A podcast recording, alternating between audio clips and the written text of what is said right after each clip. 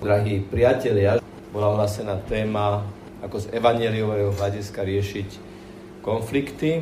A keďže žijeme Národný týždeň manželstva, tak to budeme sa snažiť fokalizovať na manželstvo a rodinu. Asi na úvod treba vysvetliť, prečo niekto, kto žije v celibáte, vám, ktorí žijete v manželstve, ide hovoriť niečo o tejto téme, keďže s ňou nemá praktickú skúsenosť. Tá otázka je celkom legitímna. Odpovedou je, že aj kňaz, ktorý nežije v manželstve, vyrastal ako dieťa medzi svojimi rodičmi, má kontakt so svojimi priateľmi, súrodencami. No a potom tá nevyslovná, sprostredkovaná skúsenosť, ktorú kňaz nadobúda cez komunikáciu s ľuďmi, ktorí ho vyhľadajú, pretože si chcú riešiť svoje problémy, vrátane týchto problémov. Takže aj keď kniaz nežije priamo skúsenosť v manželstve, určite žije túto skúsenosť nejakým takým sprostredkovaným spôsobom. Keď ideme teda hneď do takých tých rámcových údajov, je štatistika na Slovensku veľmi žalostná v tom, že za rok sa na Slovensku rozpadne naozaj neuveriteľných 10 tisíc manželstiev. Tá istá štatistika hovorí o tom, že ten rozpad má dosah na 9 tisíc detí. A snáď by sme mohli povedať, že niekde na začiatku toho rozpadu bola istá ťažkosť, ako zvládať v rodine a v manželskom spolužití to, čo nazývame konflikt. Celkom na začiatok tiež si musíme trošku terminologicky urobiť jasno v tom, čo to konflikt je a čo to konflikt nie je. Niekedy sa hovorí o konštruktívnom konflikte, o negatívnom konflikte, o konflikte, ktorý speje k riešeniu, o konflikte, ktorý je zaciklený do seba a taký aj duchovne devastačný. Keby sme šli naozaj do etymologického základu tohto slova, tak slovo konflikt znamená zrážku a pozostáva z dvoch latinských slov. Kon, čo je vždy predpona nejakého slova, kde sa niečo s niečím stretne alebo stýka. A v tomto konkrétnom prípade je v tej druhej časti toho slova úder. Čiže konflikt vyjadruje vzájomný úder a teda zrážku. Čiže ak e, hovoríme o konflikte, bol by som za to, aby sme dnes toto slovo, a sa na tom dohodli, používali pre taký typ medzimanželskej alebo medzirodinnej komunikácie, v ktorej nejde o konštruktívny konflikt. To nazvime výmenou názorov alebo komunikáciou alebo krízovou komunikáciou, ktorá ale ešte stále nemusí nadobudnúť rozmery konfliktu, takých vlastností a takých parametrov, ktorá už presahuje rámec toho, že to speje k nejakému riešeniu. V tomto smere by som vám odporúčil jeden materiál, potom na hĺbšie preštudovanie. Lenka Lacinová vydala v časopise Psychológie pro praxi v roku 2012 štúdiu, veľmi bohato opatrenú aj poznámkovým aparátom, ktorá sa volá Konflikty v manželstve a v partnerstve. Skôr ako by sme sa dostali k evanieliovým východiskám na riešenie konfliktu, dovolil by som si z tohto materiálu čerpať niektoré základné informácie alebo základné východiská a my potom práve to, čo budeme konštatovať na úrovni psychológie, sociológie a tých štúdií o dynamike manželského konfliktu doplníme ako riešenie, ako liek práve tie evaneliové východiska. Takže prvé, čo skúsme čerpať z tohto materiálu je, že vlastne v akých situáciách sa môže vyskytnúť takýto stred, ktorú nazývame konfliktom. Postupnou kategorizáciou problematického chovania manželských párov zo záznamu ich diskusí štúdia odborníka, ktorý sa volal Gottman, dospel k piatim základným oblastiam, ktoré v partnerskom spolužití môžu byť príčinou konfliktu. Komunikácia, sex, žiarlivosť, vzťahy so širšou rodinou a domáce povinnosti a činnosti. Keď hovoríme o komunikácii, tak je to chovanie, ktoré vlastne zahrňuje celý ten spoločne zdieľaný čas, aktivity, konverzáciu, zdieľanie emócií, pocitov, odpočinok, životný štýl. Mohli by sme povedať, že to je ten najširší rámec. Potom samozrejme v manželstve je to sexualita, chovanie viazané na fyzický kontakt, ktoré sa týka aj spôsobu, štýlu a frekvencie vzájomného správania sa v tejto oblasti. Potom sú to oblasti, ktoré sa týkajú vzťahov ako keby s vonkajším svetom, a to sú také dve oblasti, a to je žiarlivosť, ktoré nejakým spôsobom reflektuje vzťah partnera k tretím osobám. Potom sú to vzťahy so širšou rodinou, najmä je to chovanie k rodičom partnera. No a napokon tá piatá oblasť sú domáce povinnosti a činnosti. To sa týka najmä delenia úloh, ktoré vyplývajú z vedenia domácnosti, zo starostlivosti o deti, z hospodárenia s financiami. Je veľmi dôležité to takto kategorizovať a rozlíšiť, hoci ono sa to vlastne v tom každodennom živote zlieva ako keby do jedného cyklického neustáleho procesu, ale tým, že odborníci vedia tieto oblasti pomenovať, tak potom samozrejme vedia aj v týchto oblastiach pomáhať už konkrétnym spôsobom, pretože sa vedia zamerať už konkrétne na ten bolavý problém. Na základe analýzy tejto medzimanželskej komunikácie v týchto oblastiach vznikla typológia spôsobu spracovania krízovej situácie alebo krízovej komunikácie. Nie je to ani jediná, ani jedinečná kategorizácia, je to jedna z možných. Posúďte sami, nakoľko vystihuje alebo nevystihuje to pozorovanie z každodenného života. To, o čom tu hovoríme, nie je akési konštatovanie od písacieho stola, ale aj za týmto rozlíšením je vedecké a vedecky odborne vyhodnocované správanie určitej vzorky manželských párov, ktoré boli ochotné jednak zdieľať niečo zo svojho vnútorného prostredia a jednak boli ochotné sa vystaviť aj dlhodobému pozorovaniu. Všeobecne sú definované dve dimenzie manželského správania v konfliktnej situácii. Jeden komponent je asertivita. To znamená taký spôsob správania a taký spôsob prístupu, ktorý sleduje naplnenie vlastných cieľov. A druhý komponent je ochota ku kooperácii, sledovanie naplnenia potrieb tých druhých. A z kombinácie týchto dvoch prvkov a ich vzájomného pomeru a vzájomnej súsťažnosti rozlíšili 5 odlišných spôsobov zvládania konfliktu. Predosielam slávne konštatovanie veľkého psychoterapeuta a logoterapeuta Viktora Frankla, ktorý hovorí veľmi jednoduchú vec aj o tej asertivite a kooperácii v tom konflikte, tej napätej, vypetej rodinnej situácii že ten, kto hľadá vlastné šťastie, nikdy ho celkom nenájde, ale ten, kto hľadá šťastie toho druhého, ten nájde dvojnásobné šťastie, lebo nájde svoje šťastie cez lásku k tomu druhému a ak je mnou milovaná osoba šťastná a ja som šťastný, odborník, ktorý sa volá Thomas a ktorý publikoval svoje uzávery v roku 1976, hovorí o súťaživom, spolupracujúcom, kompromisnom, vyhýbavom a prispôsobivom chovaní. Samozrejme, poviem to, čo som povedal aj pred chvíľou, že takéto rozlišovanie je na to, aby sme ten problém vedeli uchopiť, aby sme mu dali nejaký rámec, nejaké kontúry, nejak v ňom rozlíšili jednotlivé tendencie a spôsoby, ale sami to viete a mohli by ste namietnúť, ale to celé sa v tom každodennom živote v podstate zlieva do, do niečoho oveľa, oveľa zložitejšieho. Ale aj tak by som si dovolil ešte predtým, ako prejdeme k tým evaneliovým východiskám, rozvinúť týchto 5 typov. Celkom na úvod som chcel ešte citovať jedného veľmi slávneho manžela, politika, francúzského štátnika de Gaulle.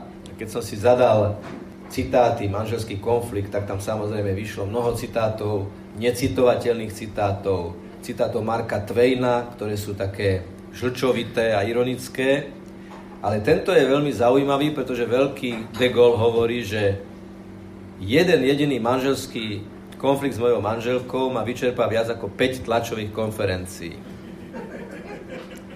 Ono to má svoju logiku, pretože napätie štátnika s novinármi do toho nie je taký emocionálny vklad. Je to niečo, čo má svoj profesionálny základ, je to súčasťou výkonu nejakej funkcie a najmä ten novinár alebo novinárka, ktorá sa pýta, nie je osoba, s ktorou zdieľam jeden stôl, jedno lôžko, jednu rodinu a vlastne celý život. Aj na pozadí tohto citátu sa skúsme teraz pozrieť na to, že ktorý z týchto spôsobov je najvyčerpávajúcejší. Tak aké je toto súťaživé správanie v konflikte? Je asertívne a nekooperatívne. Objavuje sa v ňom silové chovanie a konflikt speje k tomu, že má víťaza a porazeného. My sa k tomu ešte dostaneme, keď budeme hovoriť, že čo nám k tomu hovorí hymnus o láske, ktorý čítame vo Svetom písme. Druhý spôsob správania, opäť na základe týchto dvoch parametrov, je spolupracujúce správanie, ktoré môžeme popísať, že je tiež asertívne, ale na rozdiel od toho prvého je aj kooperatívne. Je charakterizované konfrontáciou názorov, ale je vedené snahou naplniť síce vlastný cieľ, ale tiež nájsť riešenie ohľadom na toho druhého. Tretie je kompromisné správanie. Je typické prítomnosťou strednej úrovne, ako keby takej vyrovnanej úrovne aj asertivity, aj kooperácie. No a potom sa dostávame k tomu vyhýbavému chovaniu, správaniu, kde chýba asertivita a súčasne je prítomná kooperácia. Je to prípad, keď sa niekto stiahne z konfliktu, z konfliktnej situácie a nezaujme k nej nejakú pozíciu. Ono to nie je jednoznačne pozitívne, lebo môže to mať nejakú takú ďalšiu vnútornú atmosféru, ktorá je veľmi ťaživá. Na napokon je to prispôsobivé chovanie sa vyznačuje absenciou asertivity aj kooperácie a môže byť popísané ako snaha o naplňanie potrieb druhých ľudí a hľadanie harmónie. Rád by som sa dostal teraz k téme, ktorá s týmto súvisí, každý konflikt má dosah na deti. Je vedecky dokázané, že konflikt ako zrážka, ktorý je plný hnevu, ktorý je plný zvyšovania hlasu, ktorý je plný výčitiek, má na deti mimoriadne devastačný dosah. Vzájomná rodičovská agresia, neverbálne konfliktné prejavy, urázenecké stiahnutie sa z konfliktu, verbálna nepriateľská komunikácia, dokonca hrozba rozpadom rodiny a rozvodom. Toto všetko sa nejakým spôsobom tematicky týka dieťaťa. Samozrejme, že je veľmi dôležité, ak už k takémuto niečomu dojde, nakoniec sa zmieriť pred tými deťmi, dať optimistické vysvetlenie, jednoducho nejakým spôsobom to zmieriť. Ale ideálne je dieťa z takéto situácie úplne, úplne vynechať. Tomto materiáli, keby ste si ho potom pozreli, je veľmi podrobne analyzovaný psychosomatický dopad konfliktu na zdravie človeka. Je tu viacero štúdií citovaných, ktoré dokazujú na základe hĺbkovej analýzy korelácie medzi konfliktuálnym prostredím, v ktorom človek žije a jeho zdravotným stavom, ako hlboko sú tieto veci prepojené. Sú tu vyhodnotenia, nebudem sa do toho púšťať. A nejde len o choroby psychické, to znamená depresie a podobné diagnózy, ale aj kardiovaskulárne problémy, rakovina a tak ďalej. Môže mať svoje korene aj v dlhodobej konfliktuálnej a nie pozitívne riešenej situácii. Viacero štúdií dokazuje, potvrdzuje, že medzi prežívaním viery a v takejto atmosfére hľadanie životného partnera a v takejto atmosfére riešenie konfliktov má veľmi zásadný dosah na tú vnútorodinnú atmosféru aj na riešenie konfliktov. Mal som povedať na začiatku, že neexistuje manželstvo, v ktorom by nebola krízová komunikácia. V tom zmysle, že by na niektorú vec manželia nemali jednoducho odlišný názor. Ale táto situácia, ako sme si to už vymedzili alebo vydefinovali na začiatku, nemusí prerásť do konfliktu. Keď si všímame dynamiku niektorých konfliktov, toto je asi dôležité povedať, tak to má takú tú vecnú fázu, že sa manželia sporia o nejakú konkrétnu vec, ktorú treba vyriešiť a dochádza potom k takému bodu zlomu, Spravidla v situácii, keď jeden alebo druhý sa cíti byť ako keby bezmocný v presadení toho svojho hľadiska, to je tá asertivita bez kooperácie, keď sa konflikt láme z riešenia vecného do emocionálneho útoku na osobu. Čiže od predmetu sporu sa v tom konflikte to preklápa do riešenia účastníka toho sporu. A tam už je to veľmi šmiklavá pôda, pretože miesto toho, aby sa riešil problém, sa riešia osoby.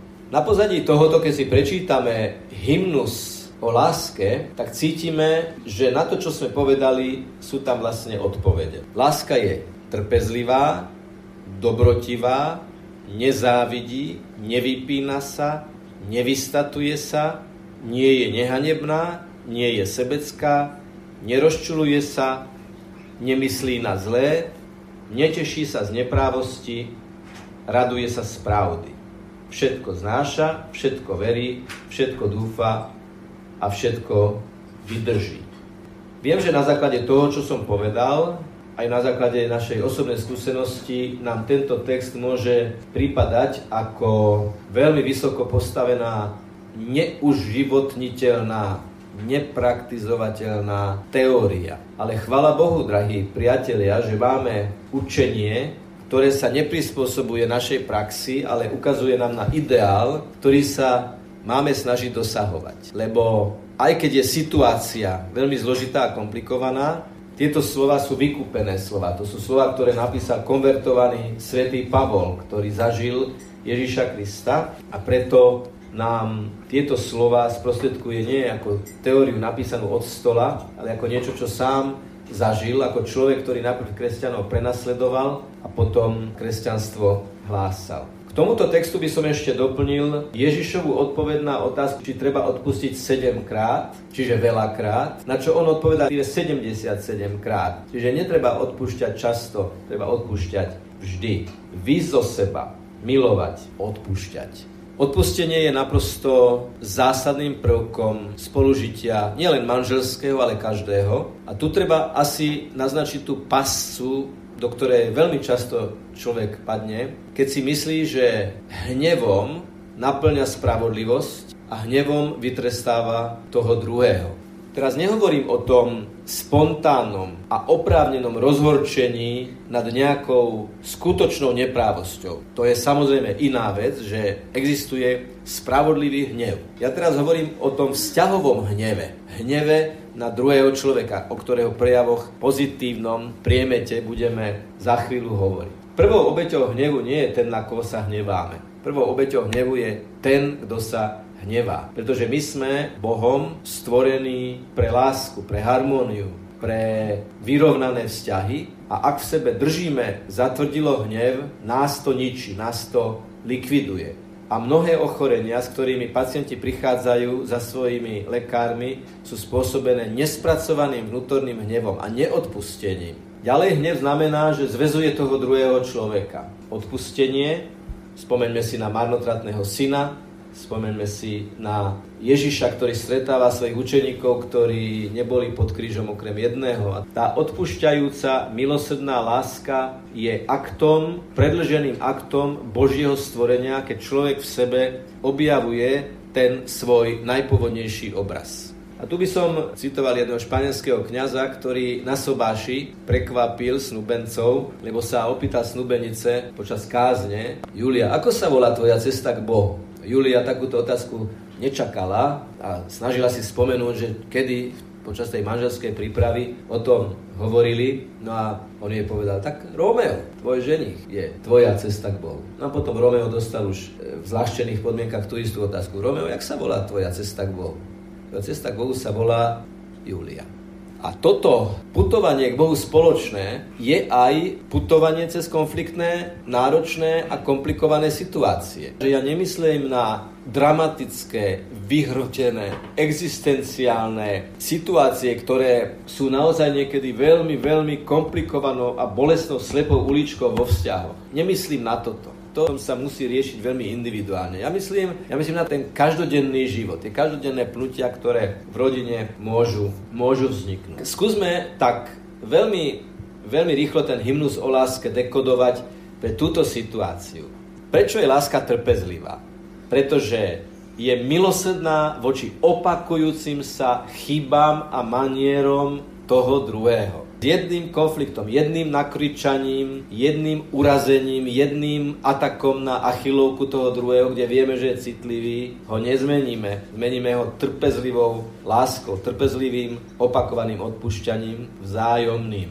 Lebo niekedy počujeme povedať, ja vždy odpúšťam. A ty kedy si sa ma pýtal, že aby som ti odpustil? Ty si tá asertívna a ja som ten kooperatívny. Tak tá vzájomná láska trpezlivá, znášajte sa navzájom. Opäť je to biblický výrok. Dobrotivá. Prijať dobro aj v hneve, aj vo výbuchu, aj keď v nás narastá to rozhorčenie. Vždy sa vrátiť k tomu, ja ti prajem dobro. A dobro toho druhého je, aby bol spasený, aby bol spokojný. Dobro toho druhého je, aby bol šťastný. Nezávidí, nevypína sa, nevystatuje sa, sú tri negatívne vyjadrenia vlastne toho istého, že pocit menej cennosti voči tomu druhému, že nie sme ako keby rovnocenní partneri, sa potom môže premietnúť, že niekto závidí, ty si, mala, ty si mal také a také, ty si mal také iné podmienky, ako ja som mal, ale ja som to nemal. A vy ste vo vašej rodine a my len v našej rodine. Ako keby závisť, alebo vypínať sa, čo som ja všetko urobil a urobil a zariadil, a si spomeň, vyčitky. Vypínať sa, to znamená vyčítať a robiť si zásluhy. Lenže to ako keď povedal ten syn tomu otcovi, tak dlho ti už slúžim a ani sa mi baránka nedal, aby som sa potešil so svojimi priateľmi. Tam to škrípalo práve v tom, že ten syn chápal, svoj vzťah svojmu otcovi nie ako synovsko-otcovský, ale ako sluha a nádejník voči svojmu otcovi. Ale otec je vždy otec, a to platí aj pre priradený vzťah dvoch manželov, rovnocenný vzťah. Už nie sú dvaja, ale sú jedno telo, jeden človek. Nie je nehanebná. Niekedy sa stane, že vo vyhrotenom konflikte, keď už ten druhý je naprosto bezmocný a chce to vyhrať, ten rozhovor, že nehanebne vyťahne niečo, čo malo byť definitívne navždy zažehnané a zabudnuté a odpustené. A niekedy to môže byť veľmi hanebný argument, ktorý toho druhého, poviem to rovno, môže sa to týkať aj oblasti manželskej postele, úplne zlikviduje hanebnosťou toho argumentu. Nie je sebecká. Čiže ja si môžem myslieť, že ja mám pravdu a že ja mám určite pravdu. Ale naša medziludská komunikácia nie je o hľadaní pravdy v akademickom zmysle slova, ale hľadaní pravdy vo vzťahovom zmysle slova a pravda vo vzťahovom zmysle slova je láska. Je vždy láska, je odpustenie, je milosrdenstvo a ochota reštartovať. Nerozčuluje sa. Hymnos o láske hovorí, že láska sa nerozčuluje. Samozrejme, ako toto má spracovať horkokrvný človek, ktorý má od prírody dané to, že veľmi ľahko vzplanie, že veľmi ľahko vybuchne, Niekedy tomu hovoríme, že niekto je temperamentný. No, niekto, kto si berie takéhoto partnera, to vie, že je takýto. A vie odmocniť tú jeho reakciu, ale v tom zájomnom správaní to nerozčulovať sa znamená vytvoriť si od tej situácie odstup a nedovoliť, aby sa zmocnila nekontrolovateľným spôsobom našich emócií. Láska chce riešenie. Láska chce, aby na konci bolo dobro a tomuto má byť podriadené všetko, aj naše emócie. Nemyslí na zlé. Podozrievavá komunikácia môže spôsobiť, že pôvodne bezúhodný partner je podozrievavou komunikáciou priam zatlačený do toho, aby robil to, z čoho je podozrievaný. Pretože tá nedôvera, ktorá je mu neustále prejavovaná, toto ty nikdy nedokážeš, toto ty nikdy nebudeš vedieť. Ty si stratený prípad, to je zlé povedať aj vo výchove deťom, ale to je zlé povedať aj partnerovi, že ty sa počúvaj, ty sa už nikdy nezmeníš. To nie je pravda. Hovoríme tým pádom Bohu, že On nie je všemohúci. Keď povieme na čokoľvek, že sa nezmení. Keď môže Boh stvoriť svet z ničoho, tak môže to niečo, čo stvoril, pretvoriť. Neteší sa z neprávosti. To už ani nepredpokladáme v manželskom konflikte, ale žiaľ, niekedy sa to predsa len môže stať, že istý prvok takej zlomyselnosti, že teraz som ťa dostal, teraz si ponížený, ponížená. Nie, neteší sa z neprávosti, raduje sa z pravdy. A teraz je tu to všetko znáša, verí, dúfa a vydrží. Poznám prípady žien, ktoré doopatrovali svojich manželov, ktorých prijali potom, ako sa stali bezvládni, ale oni na 10, 20, 30 rokov tú ženu opustili. Klobúk dolu. Naozaj. To je veľká, veľká mravná sila. Toto všetko znášať, všetko veriť, všetko dúfať a všetko vydržať je skúsenosť v tom zmysle, že nikdy nemáme lámať palicu nad situáciou, ako keby bola neriešiteľná. Ak veríme, že Boh je všemohúci, tak toto znášať, lebo verím, verím, lebo dúfam, alebo znášam, verím a dúfam, všetko vydržím, nie je statická, ale dynamická okolnosť, dynamická situácia, ktorá speje k nejakému riešeniu. A mnohé tie nažité obety, ktoré človek dvíha k Bohu, prinesú svoje veľké ovocie. Pokúsil som sa zostaviť také desatoro manželského konfliktu. Nikde nebolo napísané. Jak som toto čítal, povedal som si, tak skúsim z tohto, čo som doteraz povedal, urobiť taký súhrn v podobe desatora. Je formulované nie ako výzvy, ale už ako konštatovania, že sa to deje aby to znelo pozitívne. Takže desatoro manželského konfliktu prvé. Hľadáš riešenia, nie vinníka. A to je dobré. Emóciu koriguješ rozumom. Dvojka. Trojka. Decibelmi nesilíš argumenty. Štvorka. Minulé zlyhania nevyťahuješ. Peťka. Nezovšeobecňuješ jednotlivosti. Šestka, deti nevystavuješ napätiu. Sedmička, zmieriš sa pred západom slnka. Osmička, svokrovcov nevoláš za svetkov konfliktu a za sudcov konfliktu. Deviatka, nevytrestávaš mlčaním. A desiatka, nechceš mať posledné slovo. No a k tomu je desatoro prevencie. Prvé, spoločná modlitba. Jedno španielské príslovie hovorí, rodina, ktorá sa dokáže spolu modliť, napríklad ruženec, sa nerozpadne. Dva, nezabudni na drobné pozornosti. Istým spôsobom by manžel a manželka mali spolu chodiť a udržať si tú zamilovaneckú atmosféru pred sobášom aj po sobáši. Drobné pozornosti, drobné prejavy lásky. Trojka, predbehnúť žiadosť. Nečakať, kým ma o to požiada. Urobím to ešte predtým a urobím mu dvojnásobnú radosť, lebo kto rýchlo dáva, dvakrát dáva. 4. Nezabudni na sviatky. Narodeniny, meniny, výročie sobáša. 5. Nezanedbávať pochvalu. Keď nezanedbávame pochvalu, tak si všímame to dobré. To je v tom zahrnuté. 6. Dávaj darčeky šité na mieru. 30. kravata a 40. pyžamo nie je darček šitý na mieru. Teda je, ale v tom inom zmysle slova. Ale niekto niečo spomenie, nejakú knihu, nejakú bižutériu, nejaké šaty, nejaké čokoľvek, že by ho to potešilo. Tá empatická komunikácia e, je aj v tom, že si zapamätáme to, čo by toho druhého potešilo a darček šitý na mieru poteší osobitne. Ďalej, javí sa, že je veľmi dôležité byť dobrý a milý ku svokrovcom, pretože nevyhnutne syn a dcéra zostáva synom a dcérou svojich rodičov a tak ako láska manželov ide aj cez deti, ide aj cez rodičov. Bol som raz na pohrebe v krematóriu, kde po pohrebe, kde bola pochovávaná svokra, vystúpila nevesta a povedala odu na svoju svokru. Boli to krásne slova a keď som ju potom stretol po pohrebe, tak som jej povedal, že vy ste povedali kázeň dnes, lebo to vaše svedectvo bolo aj pre mňa veľmi povznášajúce. Ďalej, v deťoch vidíš partnera, manžela a manželku. To je vaše dieťa. Nikdy nie moje dieťa a tvoje dieťa. Mimochodom, jedna z týchto štúdí merala fyzické rozpoloženie manželov po konflikte podľa toho, koľkokrát ňom použili slovo my a koľkokrát ňom použili slovo ja.